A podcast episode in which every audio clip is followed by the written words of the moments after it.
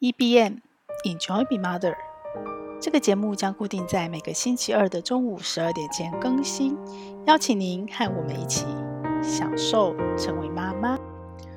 大家早安，我是斜杠的平凡妈，非常认真努力的在推广原子习惯、转念，还有 Notion。好，最近呢，我常常都意识到。有很多过去我在努力、在学习、在修炼的一些所谓的知道，大脑理性的知道，层次好像又更升级了。怎么说呢？嗯，比方放下情绪这件事情。过去的我呢，知道所有的沟通之前，你必须先把你的情绪放下，你必须先知道你自己在干什么，你自己在想什么，以及对方可能哪一些事情触动了你。那尤其是这一年，因为萨提尔的学习，因为冰山对话来来回回的练习，我能够更轻易的放下了呃我的情绪，在很多冲突的当下。我过去可能都是要用我的大脑一直提醒我自己，你要放下，你要放下，你要放下。但我发现这一年好像有一些微妙的变化，我不太需要用到我的大脑提醒我放下。那我刚开始觉得，嗯，会不会就跟我练钢琴一样？一开始看谱很吃力，你需要用大脑去提醒自己这个谱这什么位置，然后怎么做。然后透过一次又一次我们所谓的刻意练习、重复练习、每天练习，你慢慢的把你的大脑跟你的手指的肌肉连接在一起了。我发现到后来，我有个坏习惯，我不看谱弹琴，因为我的手指，当我的大脑的记忆慢慢从我的大脑看懂，变成我练习很多很多次以后，我的手指肌肉的记忆开始建立了，开始跟我的大脑连接了。我的眼睛就放松，我就不看谱了。这是一种偷懒行为，这不要学。我也想办法改进中，但是我必须说，这个可能就是很多运动员他们一直不断的努力、刻意练习得到的效果。你的全身心其实都在学习，而且跟着记忆。那我不确定是不是因为我有意识的一直在刻意练习，呃，这一年来学到的一些心理学的技巧，这些事情可能我以前有做。可是没有那么意识清明的知道我在做，或者是说我可能有做，可是我都是要说服我自己，挣扎着情况下取舍，强迫我自己做。但这一年来，我觉得我越来越上手。那直到上一集的 Podcast 的节录节目的时候，我的结尾跟大家说，我想跟大家分享，呃，我最后的一个发现，就是为什么我最近可以这么容易。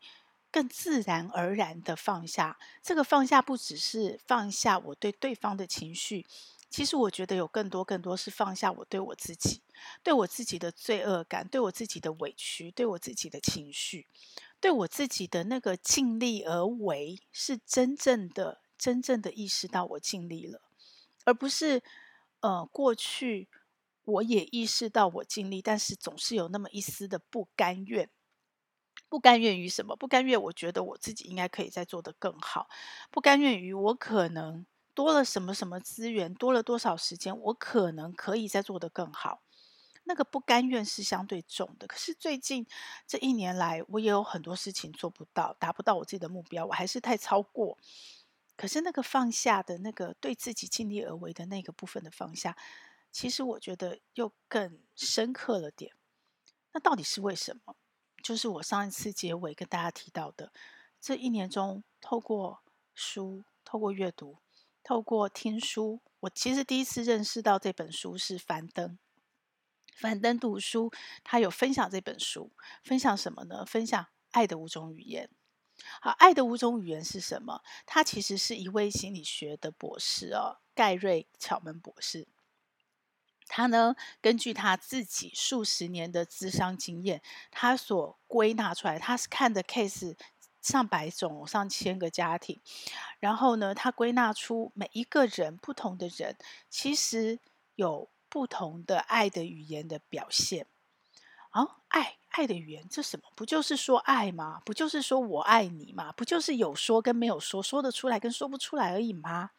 其实没有那么的单纯哦，因为他是咨商经验，所以通常会去咨商都是已经碰到了一些障碍、一些卡关，所以他在很就近的观察中，他发现出有爱的五种语言。来，我们来猜一猜，你们觉得可能有哪五种？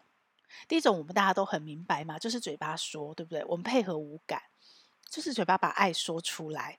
那那个说可能不是。只有说我爱你这么露骨的一个层次，那么直白的层次，我们大家都知道，每个人对爱的表达不同，所以有的人他就是说不出口我爱你，他可能是内向性格，他可能就是会鼓励你，他会安慰你，他会支持你，这其实也是一种示爱的方式。那对盖瑞乔姆博士来说，这是他爱的五种语言里面的第一种，其中一种，我不能讲第一种，因为关系到我们后面。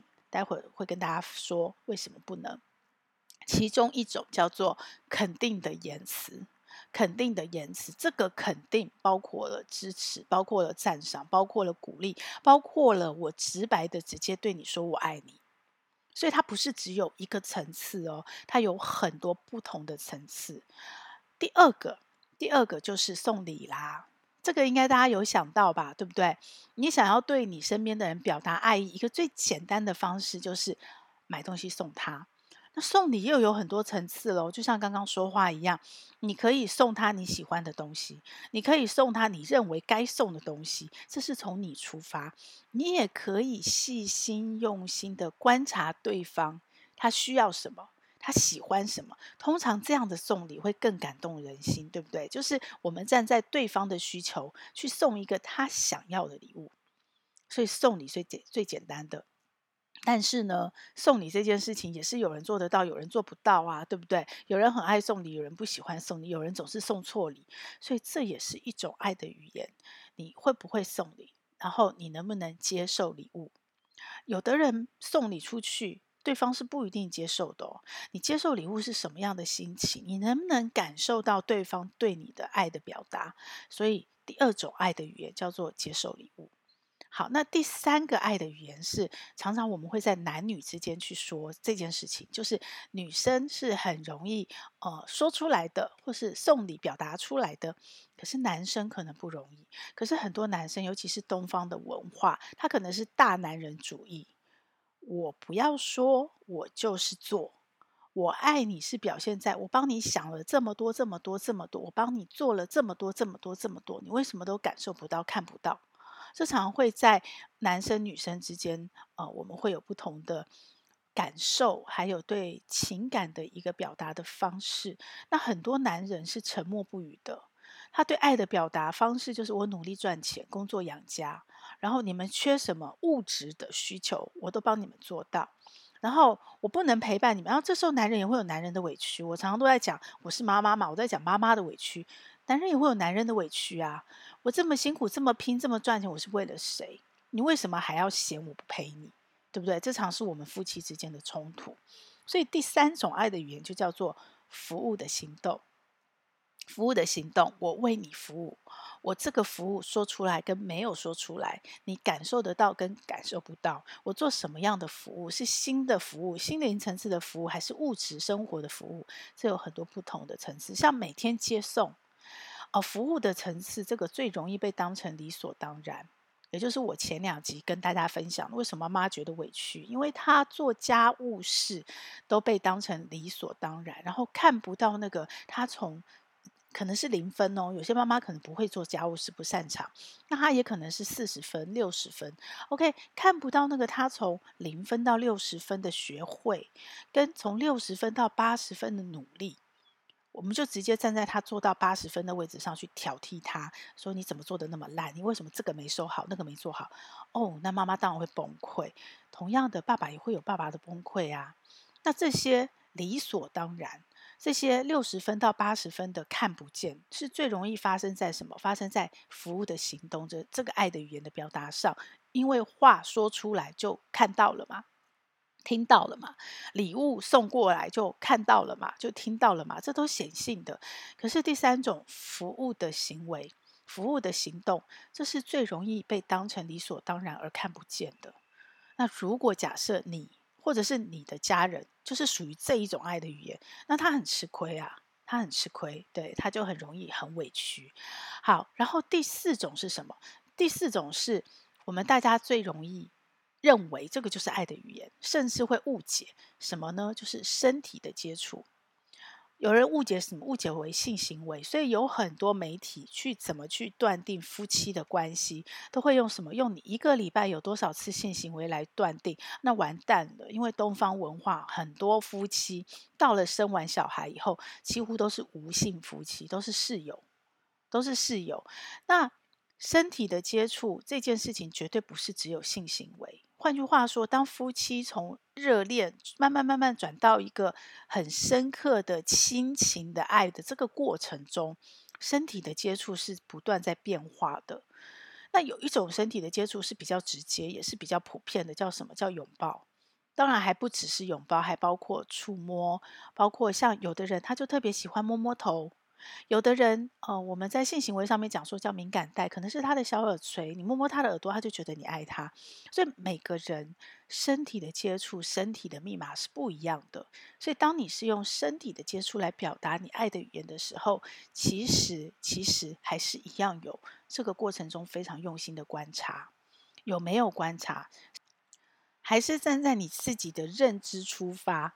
你以为对方喜欢这样的接触，或者是你自己喜欢这样的接触，你就觉得对方也会喜欢，这个效果会天差地远，会完全不同。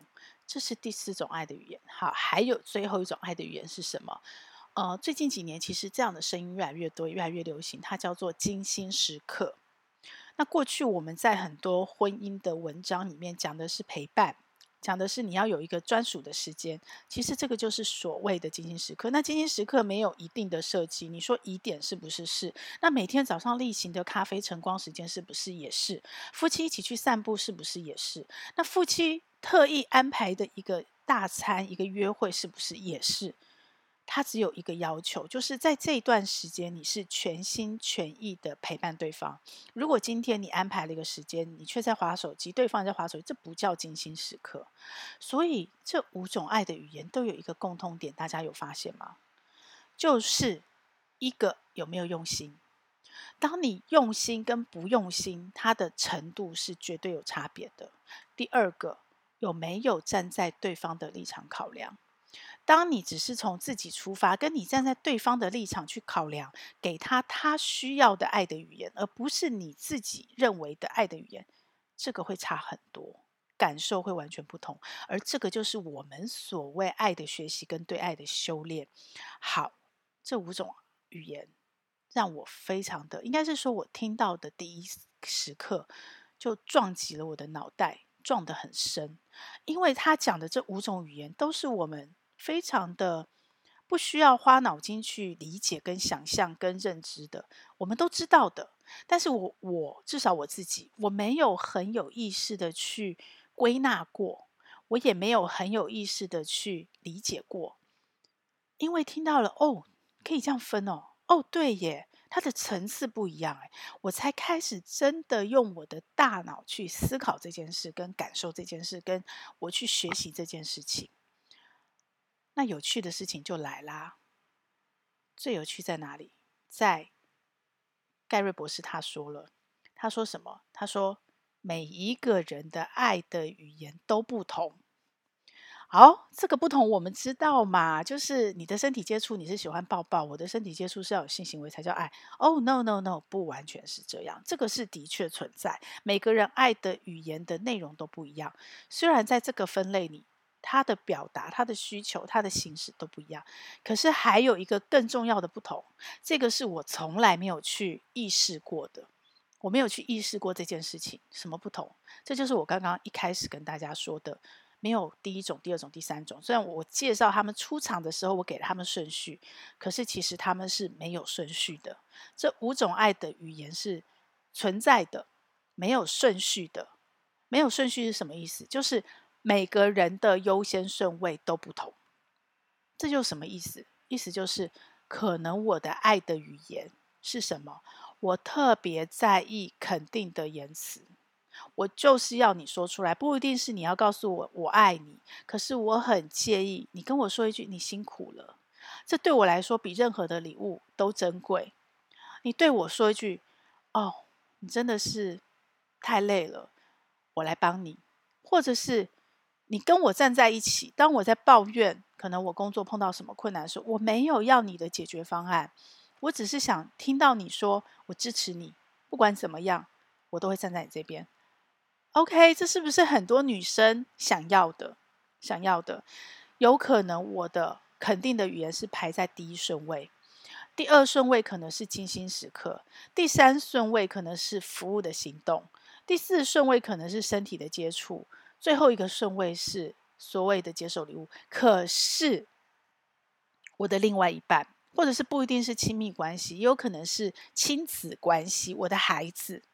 他的爱的语言顺序跟我完全不同，有可能他的第一顺位叫切身体的接触，尤其在小小孩的时候，孩子会变得，爱的语言会一直改变，不止爱的形式会一直改变，他的顺序也会一直不断的改变。但是当然，每个人有每个人的基本个性。我们学过萨提，我们也知道，每个人他都有受到他原生家庭很深刻的影响，所以有可能他的不断改变中有一些。部分就是一直占据在不是一就是二，它都不会变，对，或者是永远都是一，最优先的就是那一个，这是有可能的，但是基本上它是可以改变跟会改变的。所以呢，有可能孩子在小的时候，他的爱的语言的第一优先顺位就是身体的接触，他就是需要你抱抱。所以之前心理学有很多研究指出，呃，在古早年代，我们可能上上辈父母年代说孩子不能抱啊，抱了就会变骄纵，对不对？可是到我们这个时代，我六年级时代，我看到所有教养书、心理学研究说孩子要抱啊。当他哭的时候，对你表达需求的时候，你如果没有抱他，没有满足他的安全感需求，这个孩子的影响不是只是在当下，而是在他一辈子可能都会有影响，因为他在小时候，他那个潜意识的那个安全感的需求是没有被满足的。但是如果照盖瑞博士的这个这个理论，跟他的观察，跟他的研究，不是每个孩子都是要抱的。大家懂我在讲什么吗？可能普遍性的在幼年阶段、婴幼阶段，孩子的第一个爱的语言优先是要抱的。可是有可能有些孩子比较特殊，他的先天性格，或者是他的呃家庭环境养成，他的第一个爱的行动是需要你说，是需要肯定的语言，需要你的鼓励跟支持。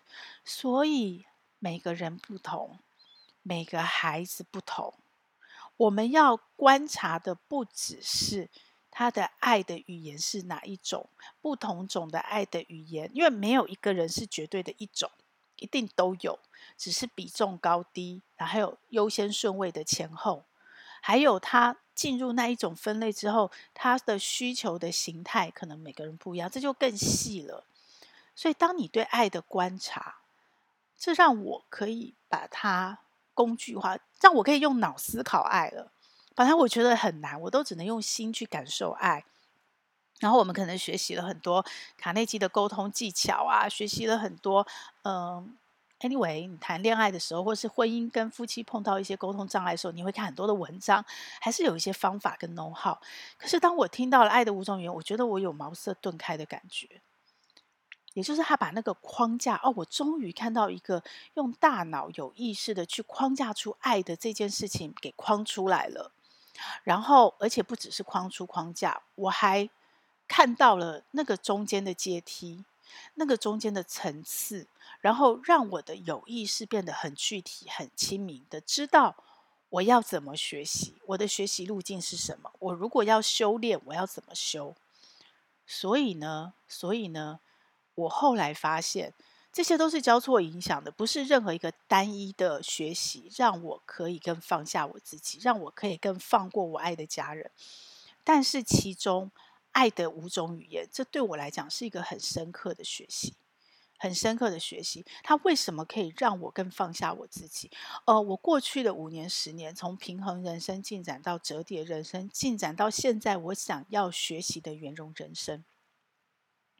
我其实呢，一直在告诉我自己，耳提面命的一直在告诉我自己，但是我觉得他都还在大脑的层次。告诉我自己什么？告诉我自己，荒野亲子团有一句格言叫做老天的安排都是最好的安排。然后我自己就是硬是理智的，在前面又多加了一句前缀词，叫做“一切你都尽了力之后，你当你尽了全力之后，老天的安排就是最好的安排。”大家听出来了没？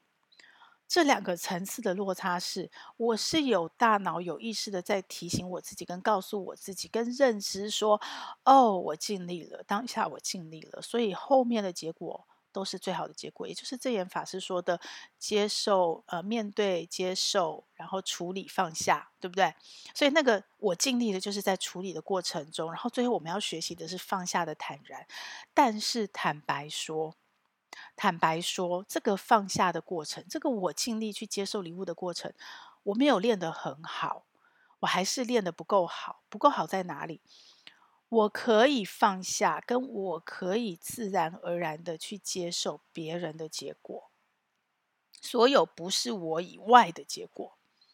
但是回到我自己，其实我没有放过我自己。我还是会有那个纠结跟心结，说啊，如果再多一点资源，多一点时间，我是不是可以做得更好？啊，我的能力只到这样吗？啊，是不是如果再多那么一点点的提醒，或者是谁谁谁，我可能放下了别人，但是我回回到我自己，如果我自己在什么什么什么时候，如果就意识到了这个这个这个，是不是结果会更好？也就是说。我可能前一个阶段人生，我透过学习、透过历练、透过大脑的提醒，我可以真正的、慢慢的去放下我无法掌控的外在人事物。可是我对于我可以掌控的自己，我都没有放过我自己。可是当我听到了爱的五种语言以后，我就更能够放下我自己了。我能够放过我自己了。什么叫做尽力了？我需要的就是这个。我知道，我认识我自己，我的爱的五种语言是什么？它有一个测验，大家可以去做。那做完测验之后，你就知道，原来我需要的是这个。好，所以我对礼物没有感受，这个是很正常的。我尽力的去做这件事情，现在的资源到现在这个时候就是这样，我真的尽力了。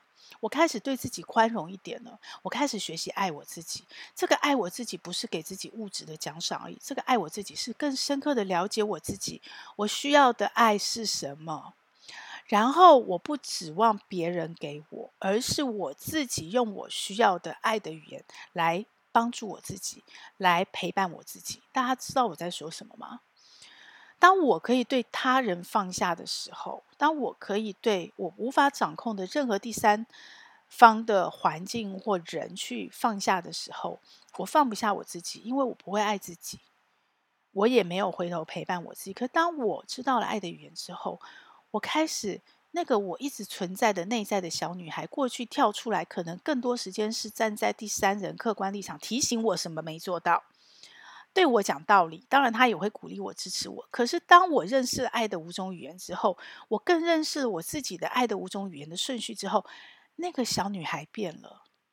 那个小女孩来陪伴我的时候，更多的时候是她是一个第三者，她来爱我，我自己给我自己爱。所以这个加上萨提尔，加上。呃，这一年多来，各种不同的小的细碎的心理学的一些学习，加上我在 Notion，Notion 的神队友帮助我，我每天写感恩日记，我每天有意识的去把我的生活记录下来，不管是别人的或我自己内在的一些思考反省，我就能够更深刻的去明白我要怎么爱我自己。那同样的，当我更深刻的认识我自己，当我理解到说，哦，我的家人，我们家不过小家庭四个人，但每个人都不一样。我开始去可能直接做测验，像女儿比较容易，可能老公我没办法要求他做测验，我要用我自己的心去观察。我开始帮他理解他的爱的语言是什么内容，甚至于我开始帮他排序，我自己去观察，去找到他的排序以后，我就发现哦，我们的决然的不同，不止价值观不同。我们夫妻可能大部分的家庭跟夫妻的很多冲突来自于价值观的不同，可是还有一个层次是来自于爱的语言不同，爱的语言表达方式不同，爱的语言优先顺位不同。那我们在热恋的时候，可能就会以我们自己的需求去照顾对方、爱对方。那对方因为也是热恋期，他也浑然接受。所以我们那个时候是处在一个不够认识对方，但是很爱对方的情况下。接着我们进入婚姻，甚至开始有孩子了，冲突不断，因为我们就开始摩擦了。我们不是没有那么爱对方，可是这时候我们也开始有太多现实的事情要顾虑、要考量，没有办法这样的爱对方。那模糊的时候，没有意识到爱的语言的时候，就会因为这些价值观的冲突，甚至于爱的语言的冲突，然后明明都很爱对方，还在爱对方，可是就觉得对方不爱我，然后觉得想离婚，觉得想换人，换人会更好吗？换人有可能会更好，我觉得会更好在哪？更好在你终于认识了爱的语言，你也理解了爱的语言，你甚至因为萨提尔的练习。你更深刻的理解对方这个爱的语言形成的路径跟脉络，他的原生家庭是怎么样的，你才真正的认识你自己之后，你才有可能真正的去认识你的另外一半，或是认识你的孩子。你真正的认识之后，你才能够真正的同理，你才能够理解他为什么是用说的，他为什么是用做的，他不说，为什么我需要的说他都不给我，为什么？因为你知道为什么了。所以，因为那个理解，你就能够放下你自己，也能够放过他。所以这些自然而然、自然而然放下心，我觉得是从这里来的。我还没有修得很好，可是我很期待圆融人生阶段，我可以修得更好。那因为我修得更好，我的改变能够影响我的家人，我们一起能够体会跟尝试这种圆融人生的美满跟快乐。和我一起来。享受成为妈妈，享受五种爱的语言，精致的陪伴，精致的爱，爱自己，也爱你的家人。这个节目会在各大 Podcast 平台播出。如果你喜欢我的内容，要帮我分享给你更多的亲朋好友哦，这样才会有更多的人看到它、听到它。然后也请你帮我在 Apple Podcast 留下你的留言，以及帮我按下五星好评，这样我才能在排行榜上被看到，被更多人听到。谢谢你，希望我们一起来享受成为妈妈。享受快乐，也享受痛苦，让我们一起来享受成为妈妈。